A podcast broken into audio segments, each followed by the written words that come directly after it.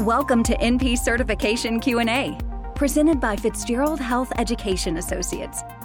This podcast is for NP students studying to pass their NP certification exam. Getting to the correct test answers means breaking down the exam questions themselves. Leading NP expert Dr. Margaret Fitzgerald shares her knowledge and experience to help you dissect the anatomy of a test question so you can better understand how to arrive at the correct test answer. So, if you're ready, let's jump right in.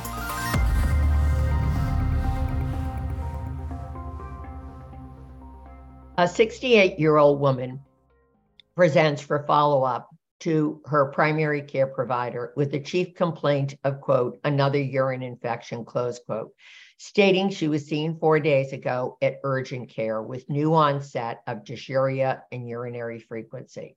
Review of her clinical record reveals that she's had three symptomatic culture confirmed UTIs in the past eight months. She's currently on day four of five of the antimicrobial prescribed and is without symptoms. Her concomitant health issues include hypertension and dyslipidemia, both are treatment goals with lifestyle modification and medication. When discussing patient efforts to help avoid future UTIs, the NP considers which of the following will be appropriate. A, adding cranberry juice supplements to her diet daily. B, avoiding tub baths. C, initiating long term antimicrobial prophylaxis. D, regular use of a vaginal estrogen. And the correct answer is D, regular use of a vaginal estrogen. Where should you start with this question? First, determine what kind of a question it is. Given that we're asked to choose a treatment for a person with a stated health problem, we're told that she's ha- having issues with recurrent UTIs. This is, of course, a plan question. First, let's take a look at some background information. Prior to menopause, due to the presence of naturally occurring estrogen, the relatively acid periurethral and vaginal pH, along with the sturdier vaginal uh, bladder and periurethral tissue, help protect against UTI. Postmenopausal, of course, estrogen levels drop dramatically. As a result, in the absence of estrogen, there's thinning of vaginal bladder and urethral tissue, as well as an increase in periurethral and vaginal pH. The end result is that UTI protective factors are minimized in postmenopause. Now, you might say, well, the question doesn't say anything about her being postmenopausal.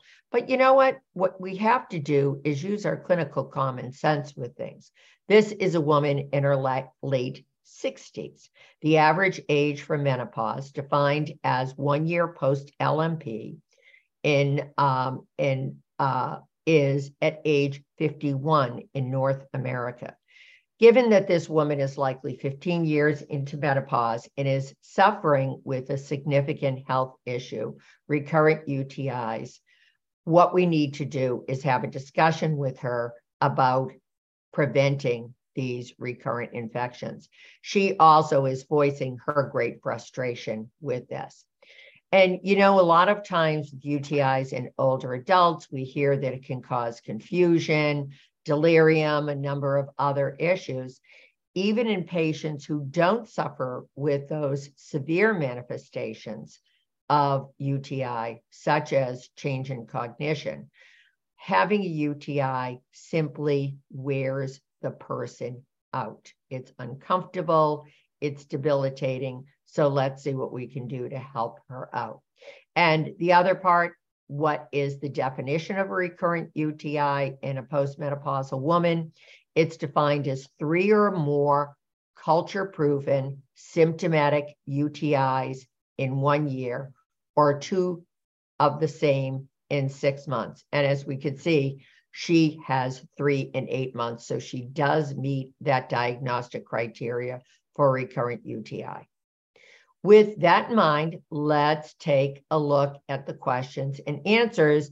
And please keep in mind that pathophysiology that I just covered on what the major risk is for UTI in women who are post-menopause. A 68 year old woman presents for follow up to her primary care provider with the chief complaint of, quote, another urine infection, close quote, stating she was seen four days ago in urgent care with new onset dysuria and urinary frequency.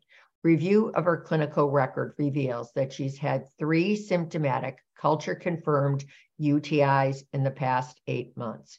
She's currently on day four of five of the antimicrobial prescribed and is without symptoms. Her concomitant health problems include hypertension and dyslipidemia, both at treatment goals with lifestyle modification and medication. With the patient, efforts to prevent future UTIs, the NP considers that which of the following will be appropriate. A, adding cranberry juice supplements to her diet daily. This is incorrect. Um, the question here really asks about most appropriate. So, for lack of a better way of putting it, you're really looking for the most bang for the therapeutic buck, if you will. And you're looking for the choice that will yield the most therapeutic action for this particular patient.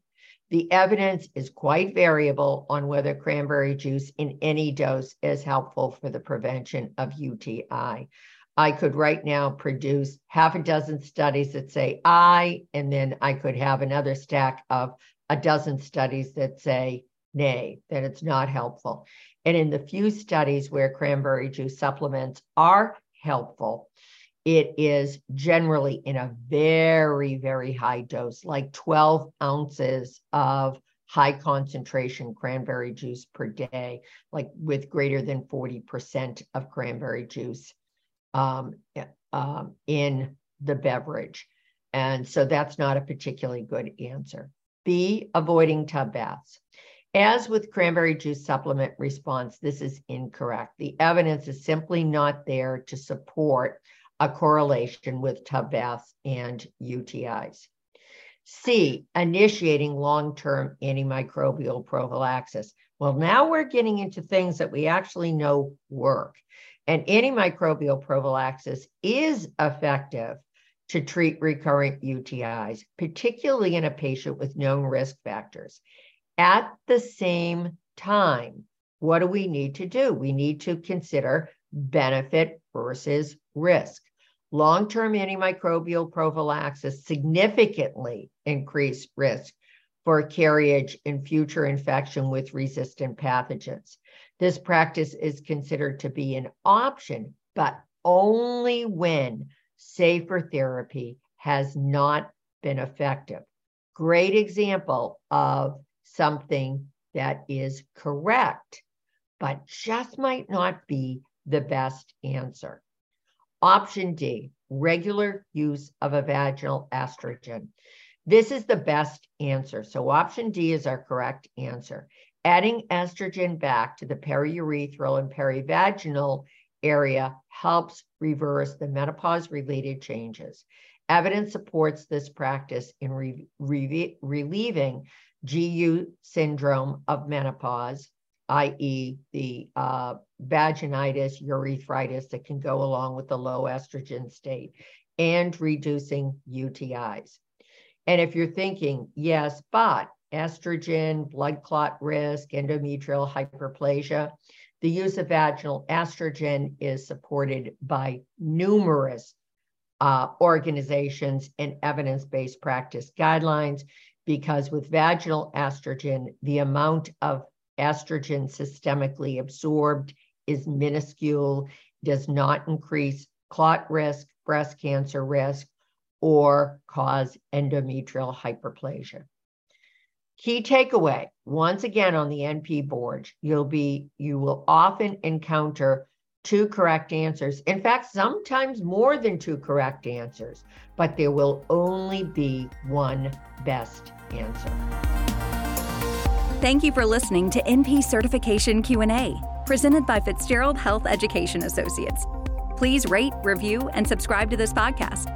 And for more NP resources, visit fhea.com.